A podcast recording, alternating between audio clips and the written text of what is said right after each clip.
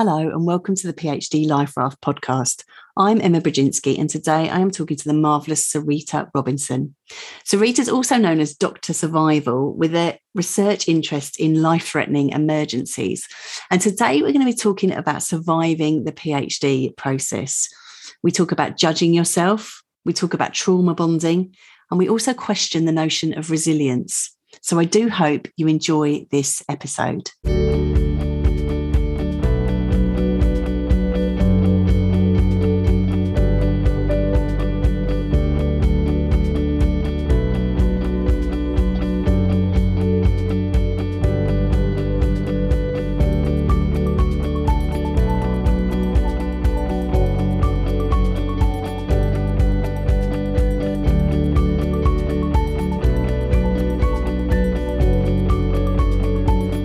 Hi, Sarita. Hi there, Emma. Thank you so much for being here and for giving up your time. I know you are super, super busy. Um, I came across your work on survival and I was like, this is just fascinating. Um, and asked if you would come and talk a bit more about that and how that relates to PhD journey. And you said yes. So thank you very much for that. And I cannot wait to find out more about what you're talking about there. Um, but we always begin with with people talking about their own journey um, into and through the PhD. So could you tell us a little bit about your story, please? Absolutely. So going back, gosh, over 20 years now, um, I just had a baby, finished my master's, was looking forward to a career as a sixth form tutor. Amazing. and that, that was that was my plan for life and uh, that was what i was going to do i was very happy with that setup and then one day i was uh, driving along in kendal on some twisty windy roads and um, a car came round a blind bend on the wrong side of the the road i had my uh, toddler in the front seat in the car seat because you could do that back then. Mm-hmm. And I hammered on the brakes. The lady who was on the wrong side of the road hammered on her brakes, and we stopped with our number plates touching. What? Yeah. And it was, it was one of those moments where you think my life could have ended that day. Yeah. And so I went home and rather than sort of having what could have been quite a a nervous wobble, yeah. I basically sat down and reflected on the fact that you only get one life. And actually, what was it I deep down wanted to do? And I had loads of insecurities because I was dyslexic and I'd struggled, you know, mm. through the education system. It's not really set up for neurodiverse people, particularly. Right. right. So, um, you know, it was like, but if I could do anything, what would it be? And it was like, well, I want to be a doctor. I want to do a PhD. I want to. Love I want it. to take my education as far as I can go because I enjoy doing my masters. I enjoy doing my undergraduate, and I really, really enjoy survival psychology. And that survival incident, I think, was really right. made me reflect about why. Why was it I was able to, you know, hammer on the brakes in time? Why was it that I was you know, able to make the correct decisions. And if I hadn't, if my brain had let me down in that moment, me and my son wouldn't be here now. Mm. Mm. So hmm. putting that uh, sort of uh, in, into sort of the processing that went through, yes. well, what would I like to do? Yes. And I sat down, I wrote a five year plan. And I thought, you know, in five years, what I would really like to be called is Dr. Robinson, and I'd really like to be an expert in survival psychology. And I thought, I don't know whether I can do this. I don't know how I even start doing this. I don't even know how to apply for a PhD. And I just wrote to one of my old lecturers and just went, Dear Dr. Leach, please could I do a PhD with you? Amazing. and, and, you know, and bless him, he wrote back. And that that was the start of it. Because you're awesome, Dr. Robinson. Love it when a plan comes together. Um, amazing. What an amazing story. And um, and it's so true isn't it it's, it's seizing the moment and seeing that phd as an, as an opportunity to for you to fulfill your dreams i just i love it love it um and so you undertook your phd yes that's and, right part-time over five years with two children under four amazing and any any thoughts to offer on just on that experience before we yeah. go on to go into survival. Yeah, 20 years ago, there was a real lack of support for people who are pregnant and going through the academic process. I think it has slightly improved now, but it, it is still a major barrier. Mm. Mm. So mm. I, I, think that's my top reflection. I was taken on one side by my second supervisor um, when I got pregnant with my second child, and he just went, "Oh, I've never known anybody actually complete a PhD with two children. Maybe you should just take an MPhil now." And it's what like the what? absolutely. Uh, so, so to anybody out there who gets rubbish advice like that, absolutely ignore it. Um, yes. I did make him come to my graduation, but I did I, find a different yeah. second supervisor. Good. And two brilliant things for that. So, first of all, ignore people who are giving you rubbish advice. That's very important. Um, and secondly, also you could then you can choose. You don't have to stick with a supervisor who you don't feel is is a kind of good match. Um, and because I think a lot of people do struggle on in the belief that they don't have the the, the opportunity to change, but you do. And you that do. Person, it's absolutely in your control to to to, to request that. Um, so even more amazing then with two little people to complete that PhD over five years. Amazing, uh, amazing. Um, and so now you are continuing to work in the field. So tell us a little bit about um, what what you're exploring um, and then we'll think about how it might apply to this the PhD journey. Yeah, so I'm interested in human survival in acutely life threatening situations. I'm interested in what people do to prepare. So I'm a big prepper, interested in that preparatory stage. I'm also interested in, from a psychobiological point of view, so what happens in the physiology and how that impacts on the brain and our behavior in the acute impact stage. So that's when I don't know how would we say it. The SH1T hits the fan, you know. So we've right. got the disaster as it happens. What does your brain do? What does your body do? Why do some people survive? Why do some people succumb? And then I'm interested in that longer term um, sort of readaptation, uh, bits of um, post traumatic stress disorder, but also post traumatic growth. Right, right. And that obviously you're dealing with quite extreme situations. So you're dealing with with military um as well but as well as civilian but there's kind of life threatening um incidents. And of course the phd isn't life threatening well although having said that you know we know that there there are some people who are in such a um deep place and that actually ptsd can be part of that experience in terms of triggers that are coming up for people during the process um, so it can be quite a, a serious place to be.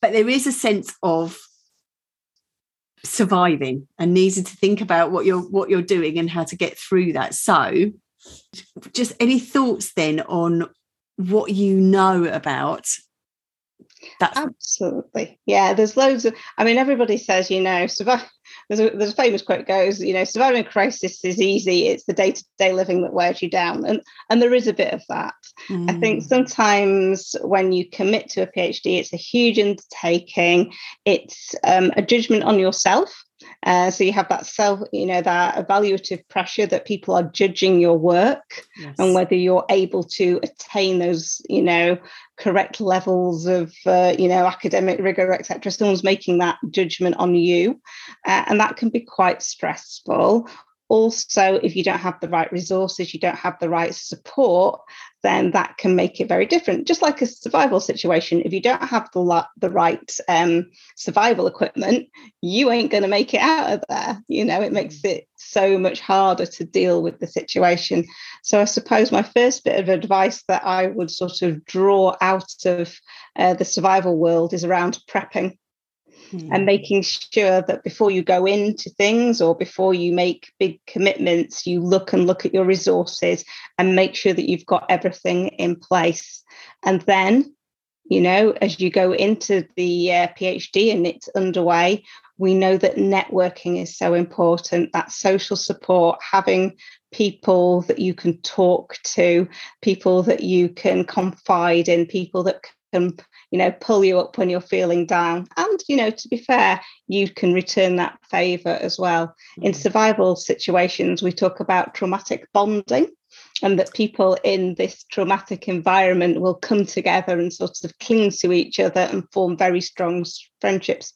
You can definitely have that in the PhD yes, world. Yes, yes, yes. you know, some of the closest friendships I made were while I was doing my PhD, and it was literally just somebody to phone up, uh, you know, 10 at night saying, oh my goodness, I've just analyzed the data and I think I've done it all wrong. And, uh, you know, or, oh my goodness, I've looked at, uh, you know, the, the, the, results and they don't make any sense.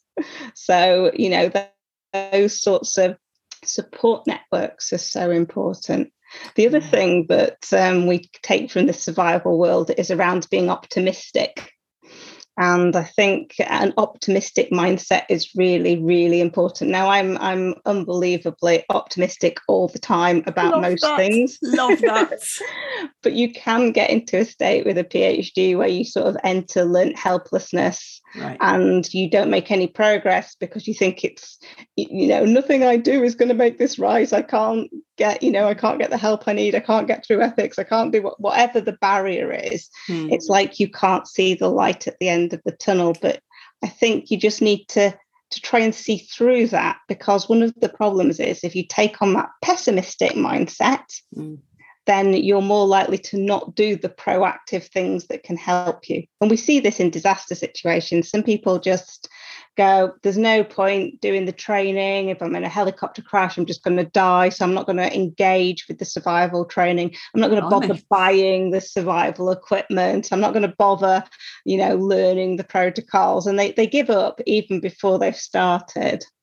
Wow, that's deep, isn't it? I'm not yeah. going to go to the training because blimey. Oh, I, yeah, I, I've done work with people going through underwater helicopter evacuation training, and it's one of the things that's frequently, you know, they frequently say, you know, you always have two or three on any course. You go, oh well, it's not much point doing this, is it? If a helicopter crashes, I'm just dead. And it's like, wow. well, no, no, actually, the, the, the statistics show you've got a 50-50 chance and with the training you can increase that. Uh, wow so, wow yeah, there's something it, oh sorry. I was, going to say it's just about keeping optimistic and and the more that you believe that you can accomplish something, the more you'll keep on going at it.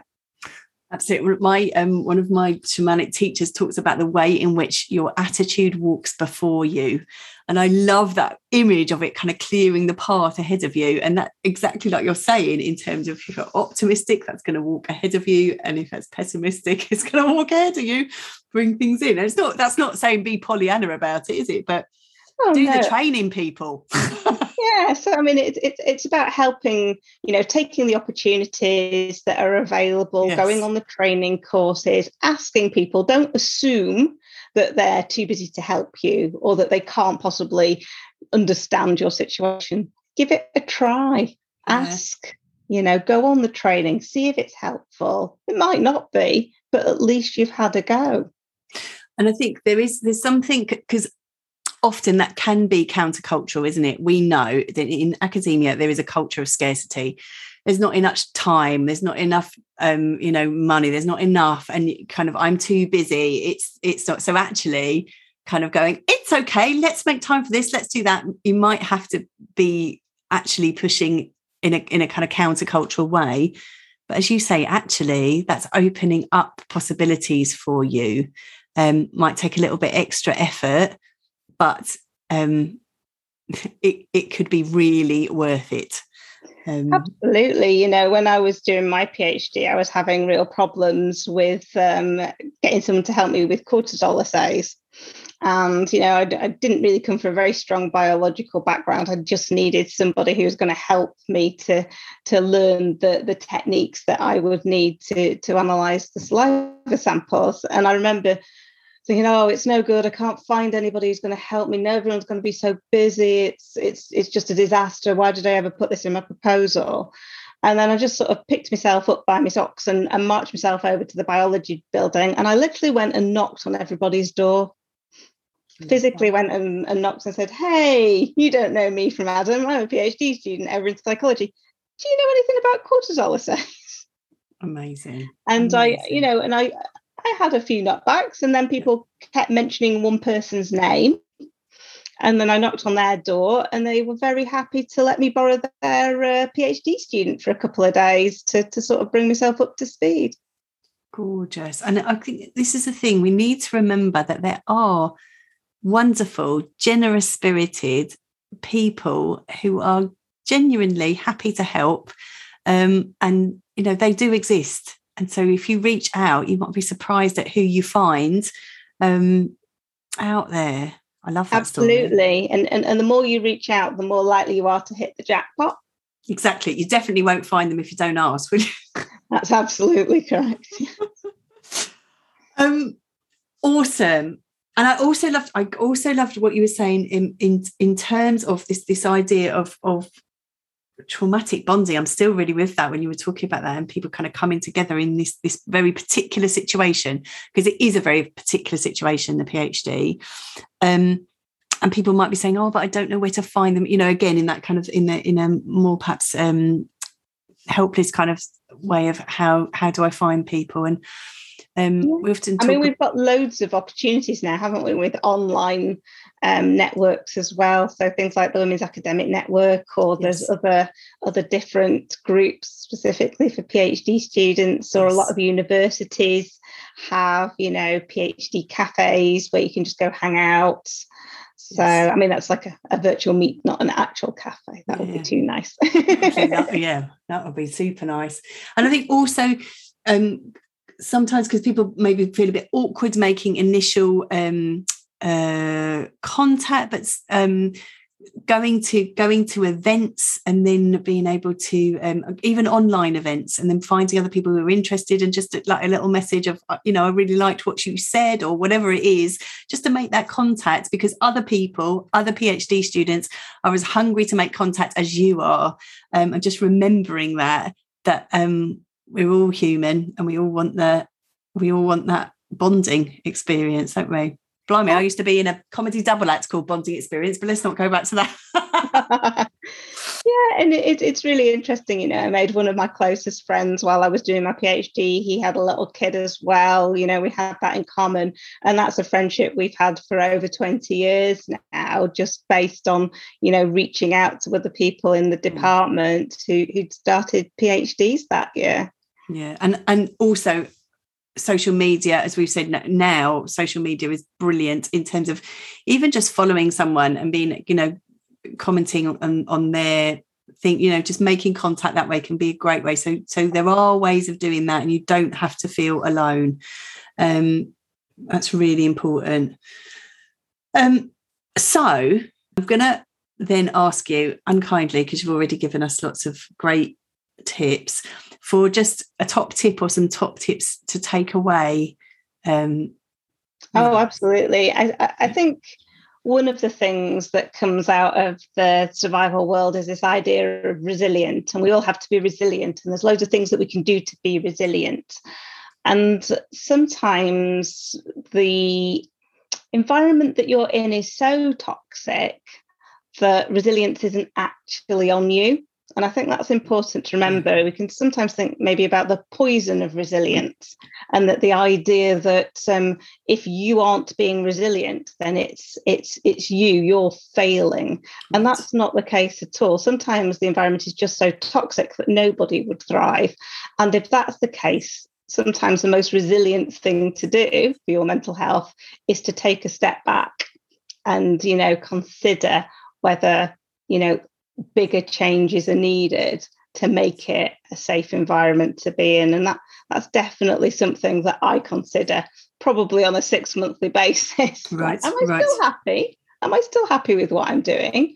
You know life is too short to be bogged down in something that you're not enjoying. That is golden. Sometimes the most resilient thing to do is to take a step back. I love that. Mm. um, and yeah remaining in control and and knowing that this is something that you can make changes in. Um, Sarita, you are awesome.